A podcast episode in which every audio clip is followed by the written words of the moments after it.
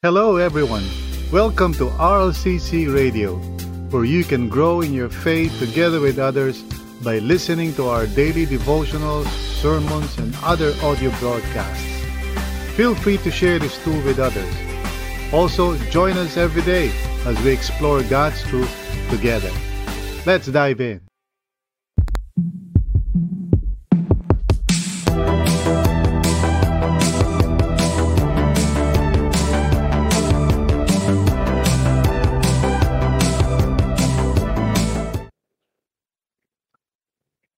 Ang conversion o yung pagbabalik loob sa Panginoon is not a mere intellectual exercise. Hindi po ito parang isip-isip lang. God confirms our faith in the true gospel by giving us experiences that no one can deny, not even ourselves. Now, yung mga tao have thought about this deeply, call these experiences consolations or religious affections sometimes. But basically, these are experiences coming from God that confirms yung ating pagtanggap sa mabuting balita o yung ebanghelyo. In other words, yung ating pagbabalik loob sa Panginoon ay hindi lang parang sa isip lang, it's actually confirmed in our experience. Since they are personal experiences, no, in our case, maaari natin maalaala ito, we can remember them, and we can also testify, testify about them. We can tell others about our personal conversion stories. No? Because no one can really deny na mayroong nangyari sa iyo. In fact, uh, others also would confirm that. Kasi yung yung ginagawa ng Panginoon sa isang mananampalataya, no? Na bilang palatandaan ng kanyang pag confirm at pagtanggap sa tao na yon in Christ.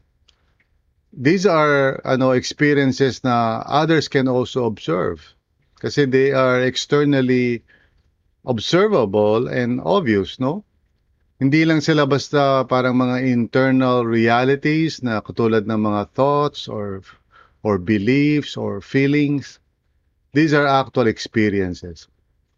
At itong mga experiences po na ito ay napakahalaga because they remind us and confirm to us that what we have believed in is the truth coming from God Himself, the true gospel. In other words, pag tayo ay natutukso na you know, lumayo at uh, kumbaga i-abandon yung ating faith, yung experiences natin would bring us back and remind us not to do that, of course, not to abandon our faith, but it reminds us to to uh, confirm sa atin that we have believed in the gospel of God, and so we cannot turn our backs to that gospel. So our passage today talks about that, no? Galatians chapter 3 verses 1 to 5. Paul is now about to really expound sa kanyang main thesis or argument niya doon sa book of Galatians, you know. He has already basically parang covered yung may kinalaman sa kanyang credibility, who he is as an apostle, na independent siya, na he is called by Jesus Christ and so forth, no? Uh, hindi yung parang uh, under lang siya sa mga leaders of Jerusalem. He has his own path, no? Ika nga. And that is confirmed by uh, his own ano, uh, testimony concerning himself which can also be verified, of course, by others. Pero pagdating sa chapter 3, he goes directly na ngayon to his main arguments, no? And uh, he's pretty strong sa kanyang wording dito because uh, he's very much concerned for the Christians in Galatia dahil they are being um, influenced by false teachers at nagkakaroon sila ng pagdadalawang isip sa kanilang uh, pinanampalatayaan na ebanghelyo through the Apostle Paul. And they're, and they're now beginning to believe itong mga false uh, teachers na to who are saying na kailangan silang mag-convert sa Judaism in order for them to be accepted by God. And of course, Paul would have nothing like that, no? He's against that idea kasi it's going back to uh, ika nga, a pre-Christian status. So let's read Galatians 3 verses 1 to 5 and see how strongly he feels about this. No? Sabi niya in uh, verse 1. You foolish Galatians, who has bewitched you? Before your very eyes, Jesus Christ was clearly portrayed as crucified. I would like to learn just one thing from you. Did you receive the Spirit by observing the law or by believing what you heard? Are you foolish? Sabi niya sa verse 3. After beginning with the Spirit, are you now trying to attain your goal by human effort? Verse 4. Have you suffered so much for nothing? If it really was for nothing. And then finally in verse 5, does God give you His Spirit and work miracles among you because you observe the law or because you believe what you heard? Praise God. So tayo po ay manalangin and let's ask God to speak to us and open our eyes and hearts sa katotohanan na sinasabi ni Paul dito. So let's pray po. Panginoon, maraming salamat muli sa isa na namang opportunity to come together uh, online. Um, salamat po sa iba't ibang mga tao na, na sa iba't ibang lugar din. Thank you for the grace that you give each one to be interested, to be motivated to come and listen to this daily devotional. Lord, I pray na mangusap ka sa aming lahat. I pray na gamitin mo po ako. Uh, Lord, I, we pray, Lord God, na by your grace, that we would uh, be able to learn from your word. And uh, mangusap po kayo sa amin and teach us. And uh, Lord, we pray also for the electricity as well as the internet na huwag po magkaroon ng problema, lalo na ngayong maulan. So Lord, uh, thank you Lord sa biyaya mo Panginoon. Help us to finish these daily devotions ng wala pong uh, hadlang o problema. Thank you, Lord, in Jesus' name. Amen and amen. All right. So, praise God. Tayo po ay uh, dadako ngayon sa ating ano, uh, devotions. No, we're talking about the confirmation of the gospel. And uh, you know, like I said, pag tayo ay nanampalataya sa katotohanan, it's not a mere intellectual exercise. God confirms that, no, uh, through our actual experience, no, yung ating karanasan, which is of course not something na pwede natin, uh, you know, dayain, no, hindi natin pwede fake news yan, because the Lord, the Lord Himself is the one doing it, no. So how does God confirm our faith in the true gospel?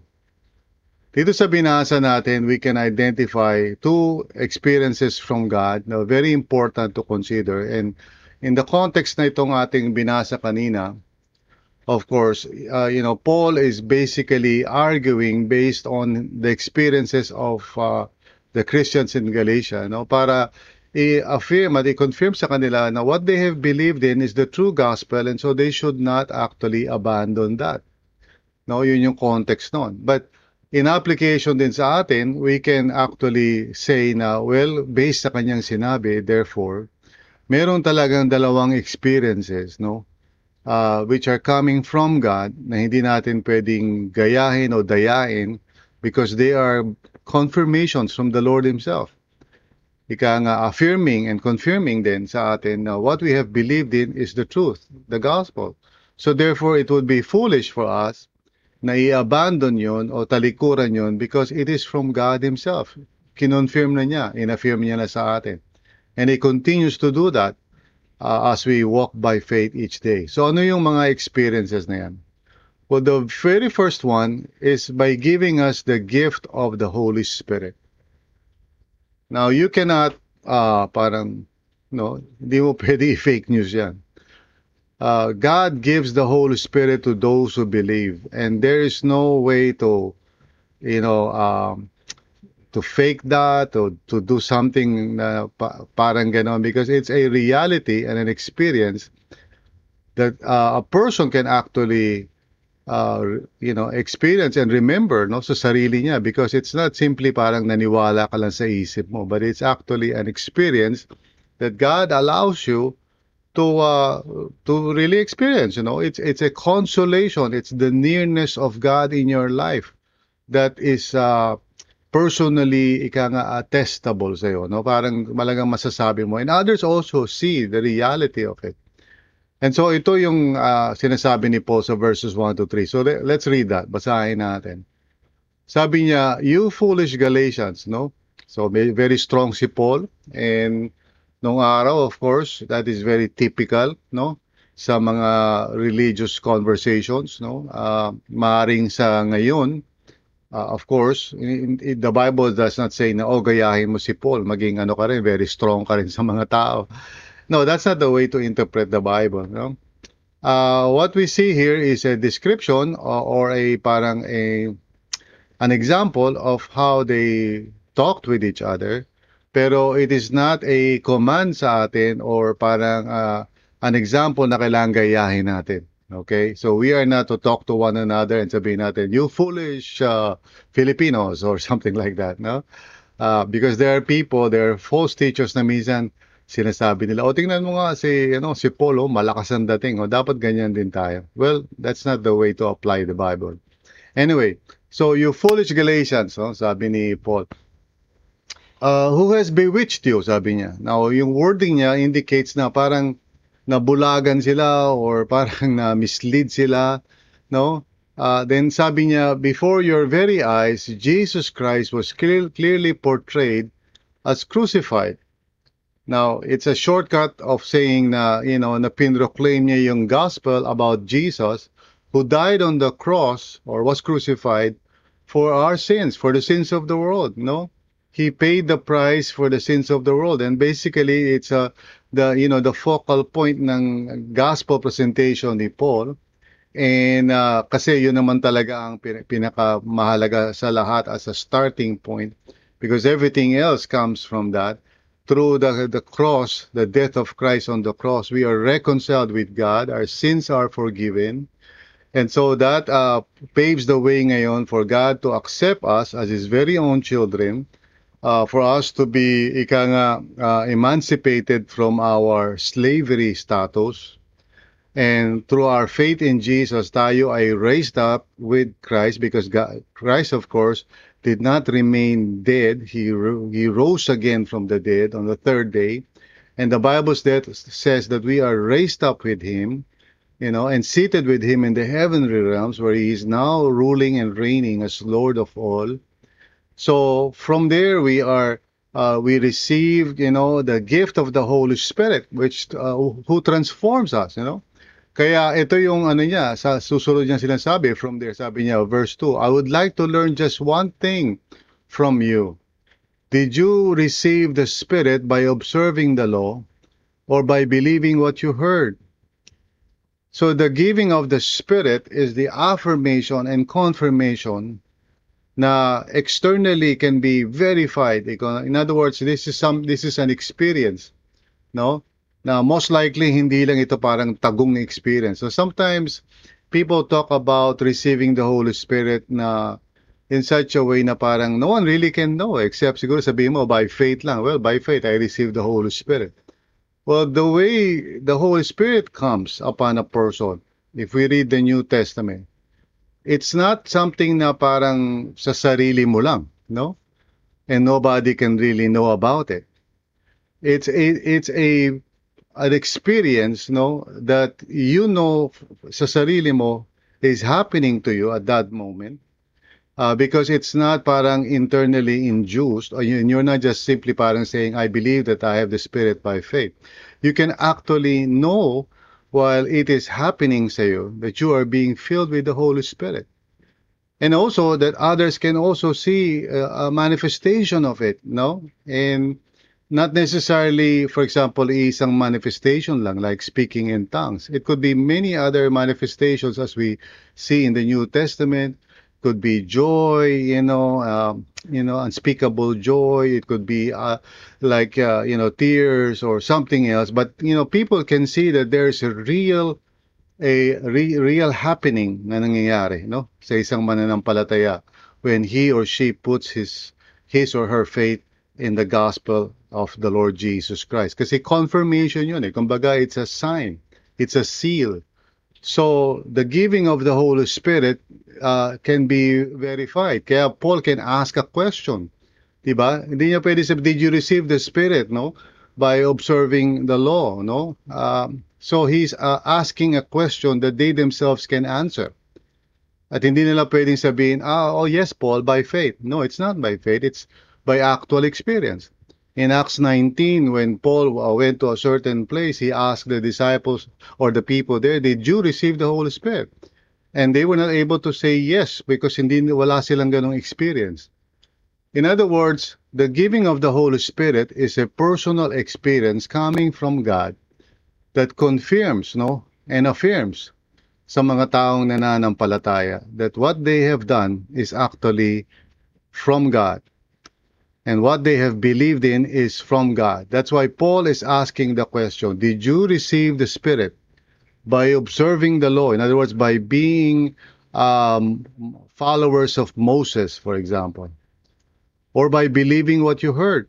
So he's referring back doon sa karanasan nila when Paul proclaimed the gospel to them and as uh, you know stated in the other narratives of book of Acts, you know, when people believe in the gospel, God gives them the gift of His Holy Spirit. And this is the confirmation, no? Na maaari nilang balik-balikan. And that's why sa verse 3, Paul is again very uh, strong about it. Sabi niya, Are you so foolish? After beginning with the Spirit, are you now trying to attain your goal by human effort? Now, yung word na human effort is a bit misleading because ang word talaga is flesh.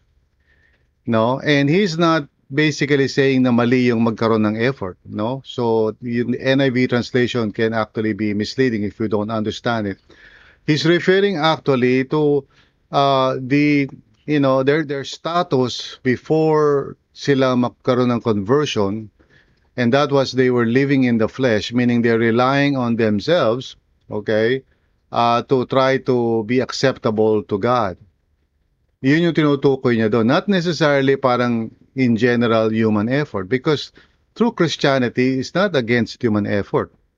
Okay? Grace is not against effort. It's against uh, earning or trying to earn your way into God's acceptance. That is what the grace is against. Ano, uh, uh, the grace of God uh, we are not to work our way para maging acceptable tayo sa Panginoon by our own uh, efforts in that sense.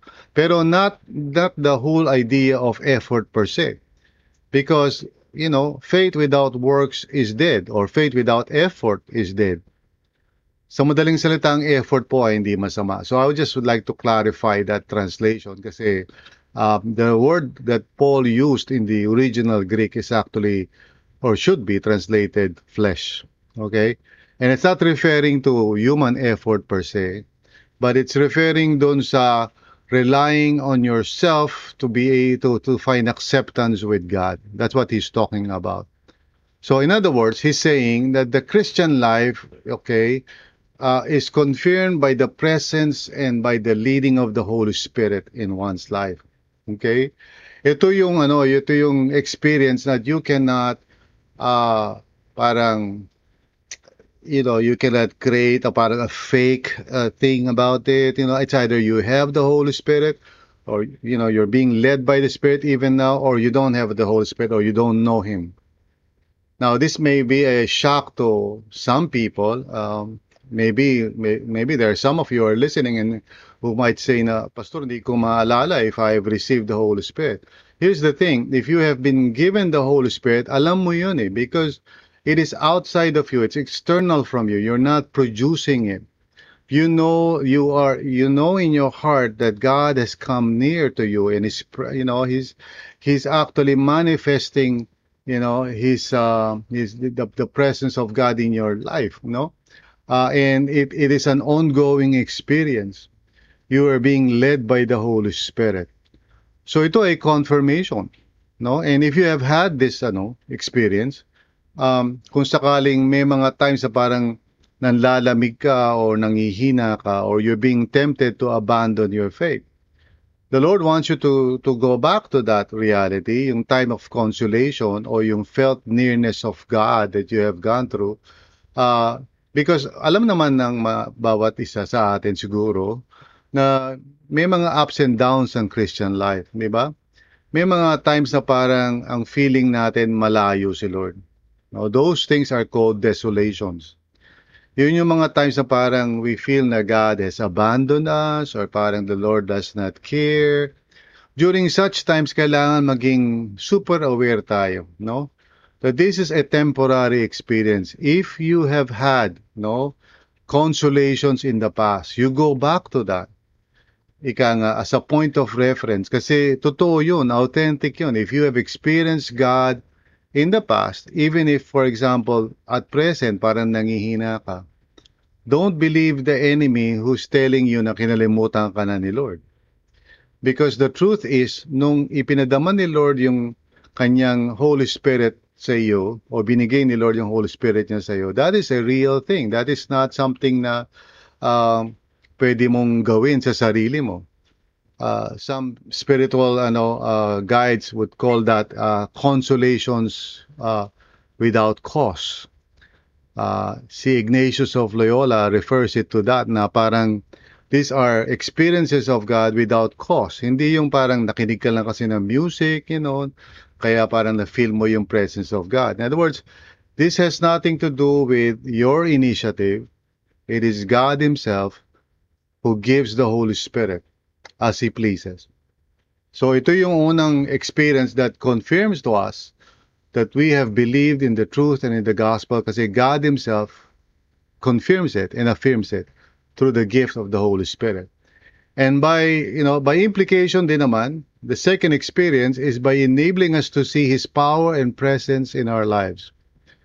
Again, this is an external thing, not just an internal belief. Hindi ito parang by faith lang. You, you can, you can testify to this. You know because you've gone through it. You have experienced it. No?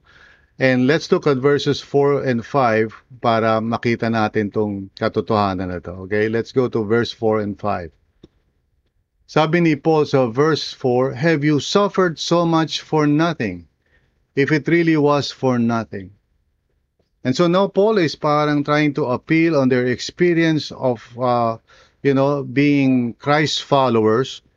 And then as a result of that, na persecute sila. And you know, if you read the book of Acts, uh, yung mga apostles, when they were persecuted because of their faith in Jesus, mas lalo na confirm sa kanila in their hearts. Because God actually encourages believers during such times, you know. He affirms yung kanyang presence and power in our lives. Uh, kaya nga sinasabi ni Jesus uh, dun sa Beatitudes, Blessed are you if you are persecuted. Because indeed, yun yung mga time that God confirms yung kanyang uh, uh, presence in your life. And uh, the, the purpose of that is so that you may see that you are now set apart for God.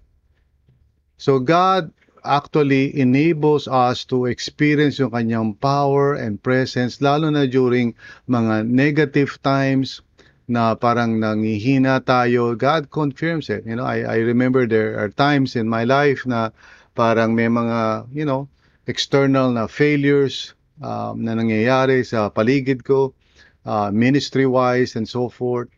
And the Lord in His mercy, you know, during such times would comfort me and would assure me na, you know, that uh, I am in the right place, I am in His will.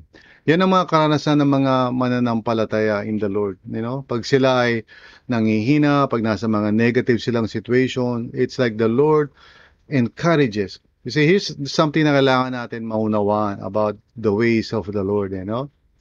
When you are sincerely trying to do God's will, at nakakaramdam ka ng mga negative things, no? It's not the Lord who's doing that. You have to be aware.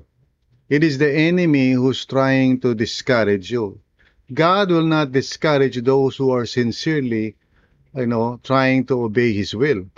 Di ba? It would be contrary to, to his nature. Instead, what God would do is that He would affirm and confirm. You know? In fact, pag ikaw ay lumalayo sa Panginoon, naggumagawa ka ng mga bagay na contrary to His will, yung nararamdaman mong parang encouragement na nagsasabing, sige, okay lang yung maintindihan ni Lord yan, is actually not from the Lord. Okay? uh, ang yung conviction mo, yung feeling mo that things are not right is from the Lord. Kasi you are walking away from Him. So when you are being convicted by the Holy Spirit, it's a negative experience. Now, going back dun sa the other side, when you are sincerely following the Lord, yung negative na mga experiences mo is not from God. Yung doubts, yung questioning mo whether tama ka ba, you know, this those all those are the kinds of things na the enemy would try to suggest to you to discourage you. So hindi galing kay Lord 'yon.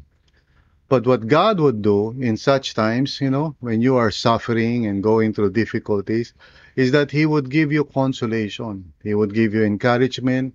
He would uh, build you up and affirm sa puso mo that He that you're obeying His will. So therefore, what Paul is asking dito is a is a question that people who have experienced this can can really attest to. They can really testify, yes, Paul, no? Sabi niya, uh, have you suffered so much for nothing? If it really was for nothing, of course it was not for nothing. I mean, alam nila in their experience it was a confirmation from God when they were going through persecution. Again, the, the second question is uh, Does God give you His Spirit and work miracles among you because you have observed the law or because you believe what you heard?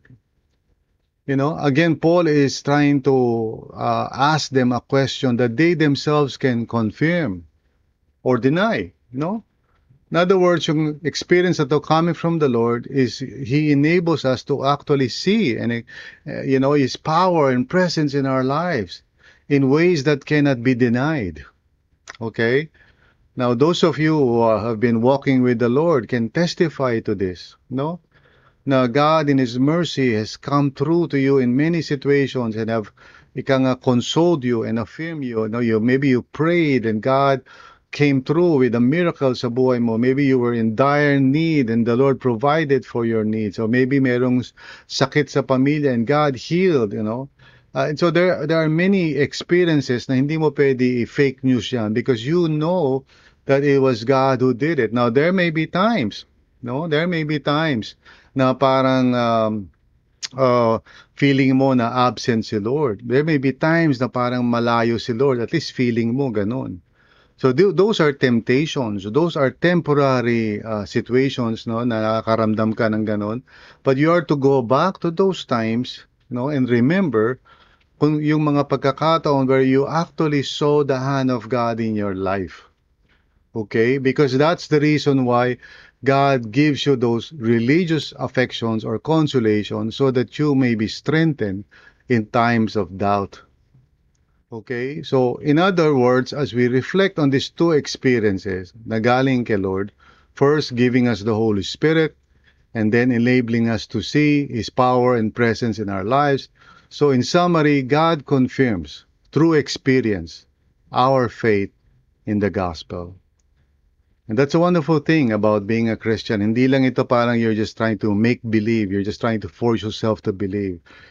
Uh, the Christian life is not just parang by faith, kung ang ibig sabihin natin, no, it's just an internal thing. No, no one can really know for sure. Hindi po ganun yun. Because the Christian life is externally verified also. Na meron kang actual experience sa buhay mo of receiving the Holy Spirit and actually seeing God at work in your life. And no one can ano can uh, deny that. Uh, at ikaw mismo alam mo yun. This is very important for those of us who follow the Lord. Because God is not simply working in the realm of uh, ika nga parang the invisible, although it's it's true, but it's at the same time hindi lang yun. Because God knows that we are people who ha- who desire confirmation in the actual realities of our lives. And so God blesses us with that reality, with experiences that can be verified. Just like what Paul is actually referring to dito sa Galatians chapter 3 verses 1 to 5. So magpasalamat tayo ngayon sa Panginoon for such experiences. Let's just praise to, praise God right now. Lord, maraming salamat po. Um, thank you for your mercy na our faith can be confirmed through our experiences. Hindi lang basta ito internal, hindi lang basta sa puso lang namin na nanampalataya kami. Instead, you verify it, Lord, by giving us actual experiences uh, that cannot be denied, not even by ourselves, because they are externally uh, verified. Salamat po, Panginoon, that you give us the gift of the Holy Spirit and you allow us to see your presence and power sa buhay namin in ways that cannot be denied. Thank you, Lord, for this confirmation of the gospel. We love you, we praise you, and uh, I pray for everyone na magkaroon ng ganitong karanasan, Lord. Each and every one of us. And if there's anybody who's listening right now, uh, who you feel na parang hindi ko pa yata nararanasan yun, just go to God and ask Him to confirm your faith in the gospel. Make, make sure that you understand the gospel and that you surrender yourself to the Lord. Father, I pray for all of these people right now. Thank you so much, Lord God, in Jesus' name. Amen and amen. amen. Thank you for listening to this episode. We hope you were encouraged and edified to continue following the Lord and growing in your faith together with others. If this content helped you, consider sharing it with others.